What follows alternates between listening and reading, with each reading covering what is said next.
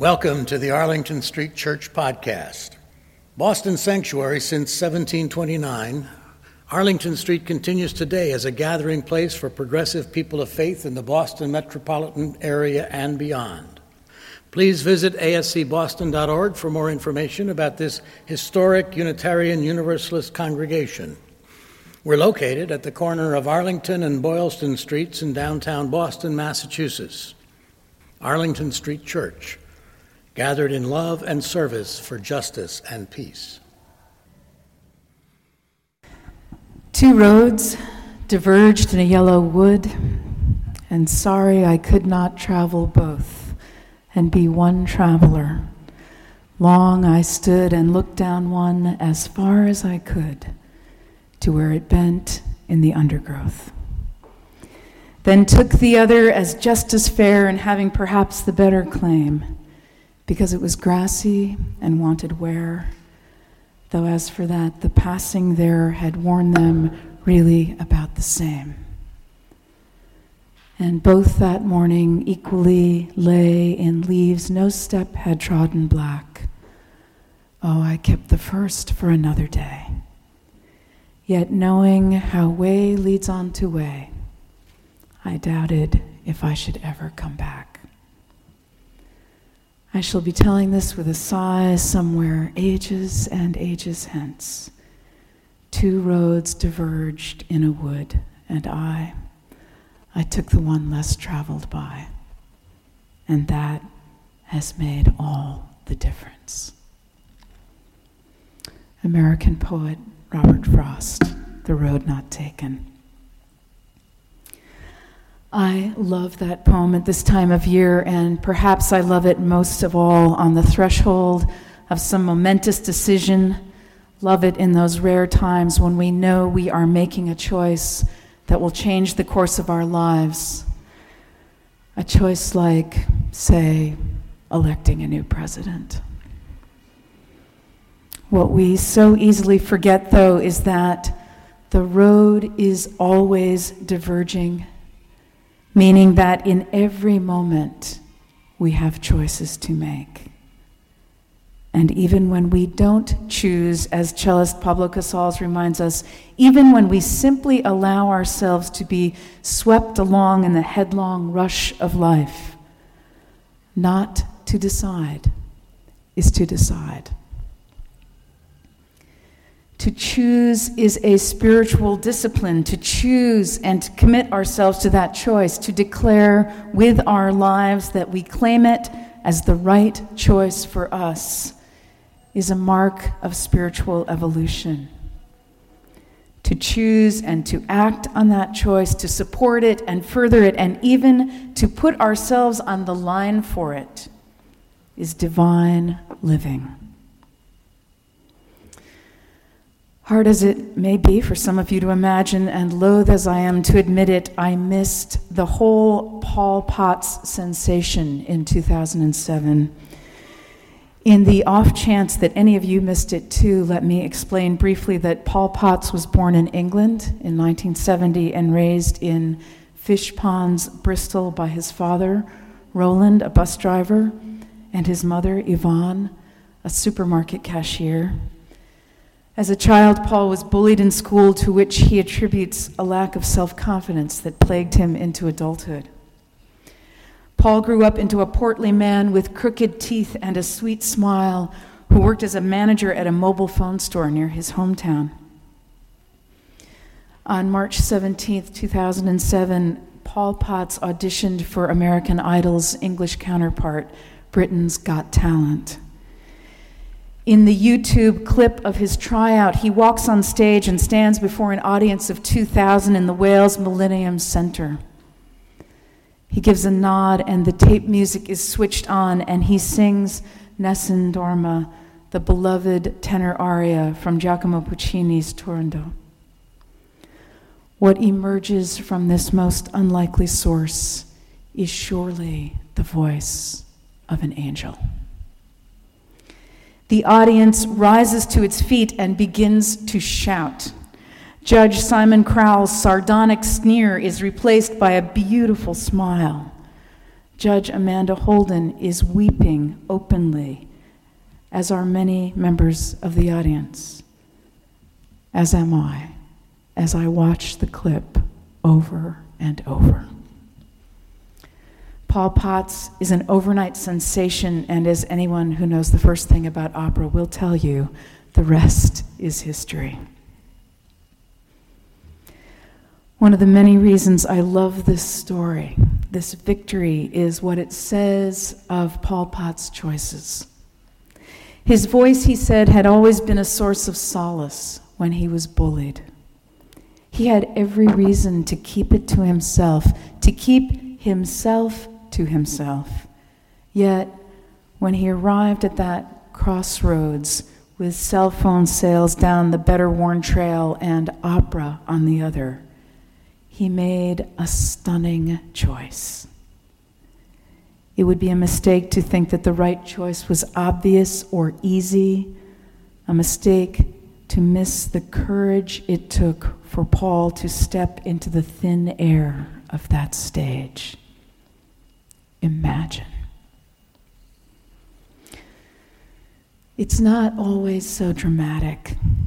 In fact, it may never be so dramatic for the vast majority of us. The opportunity to choose, choosing, and making the right choice may be so subtle, even the people who know and love us well may barely notice. But this is not about showing off. This is about living with integrity and living into the fulfillment of our highest purposes. In the wake of Paul Newman's, Newman's, death in late September, the news has been full of wonderful stories about him. I love especially tales from the hole in the wall camps, now 11 camps around the world that have welcomed some 135,000 critically ill campers for five to 10 days each over the past 20 years, free of charge. Apparently, some of the kids had no idea who the old guy was who was mowing the grass or driving the camp van. He himself loved to tell the story of sitting at lunch with a table of eight year olds. One of the kids kept looking at him and looking at him and finally, gesturing to the lemonade carton, he asked, Is this you? Paul said, Yep. And the child asked, How long were you lost?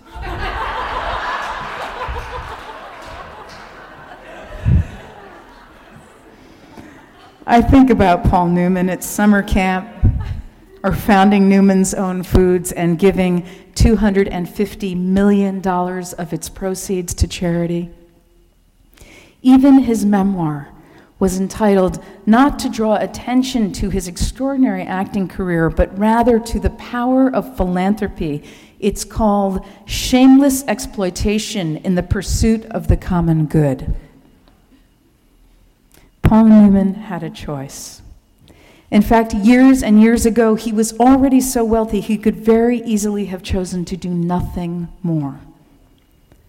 Instead, even after his last screen appearance in 2002, he kept giving himself away, right up to the end, ensuring that we would never think of him as just an extremely successful actor. You cannot fully describe Paul Newman without using the word humanitarian. Sometimes not even viewing our choices as choices, but rather as mandates, ethical or spiritual directives that speak to amplify who we are, is the highest form of making the right choice. Dr. Rachel Naomi Remen worked with a 24 year old bone cancer survivor whose leg had been removed at the hip to save his life. Life's injustice had been left him grieving and rage filled with a bitter hatred for well, able bodied people. After two years of therapy with Dr. Remen, which included the use of imagery and painting, he experienced a profound shift and later began to visit others who had suffered severe physical losses, Once he visited a young woman about his own age who was recovering from a bilateral mastectomy. He was wearing running shorts, so his prosthetic legs showed, but he, she was so depressed about the loss of her breasts that she wouldn't even look at him. The radio was playing, and in a last ditch attempt to engage her, he unstrapped his leg and began dancing around her room on one leg, snapping his fingers to the music. Finally, he got her attention. She looked at him in amazement, then burst out laughing. Man, she said, if you can dance, I can sing. A year later, he sat down with Rachel Remen to review their work together.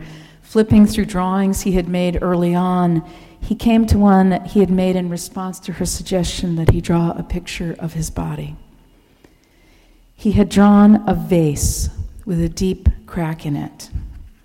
In black crayon, he had drawn the crack over and over again, grinding his teeth with rage. It had seemed to him at the time that the vase could never hold water, it would never function as a vase again. Now he looked up at Dr. Remen and said, Oh, this one isn't finished yet. Extending the box of crayons, she said, Why don't you finish it? He picked up a yellow crayon and putting his finger on the crack, he drew light streaming through the crack in his body. You see, here, he said, where it's broken, this is where the light comes through.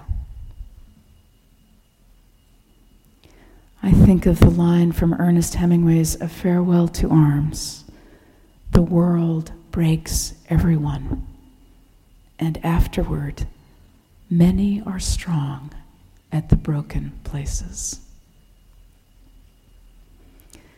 My spiritual companions, may we choose to transmute our suffering into compassion, our prosperity into generosity, our talent into a gift to the world, and let our light so shine.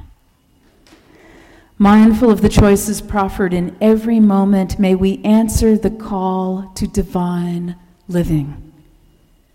Choose and give ourselves to the right choice like the poet at the fork in the yellow wood, may we consider well the road before us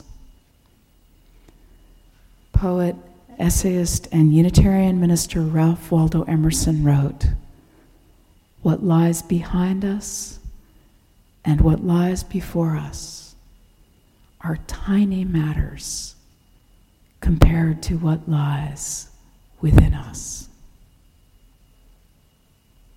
Amen.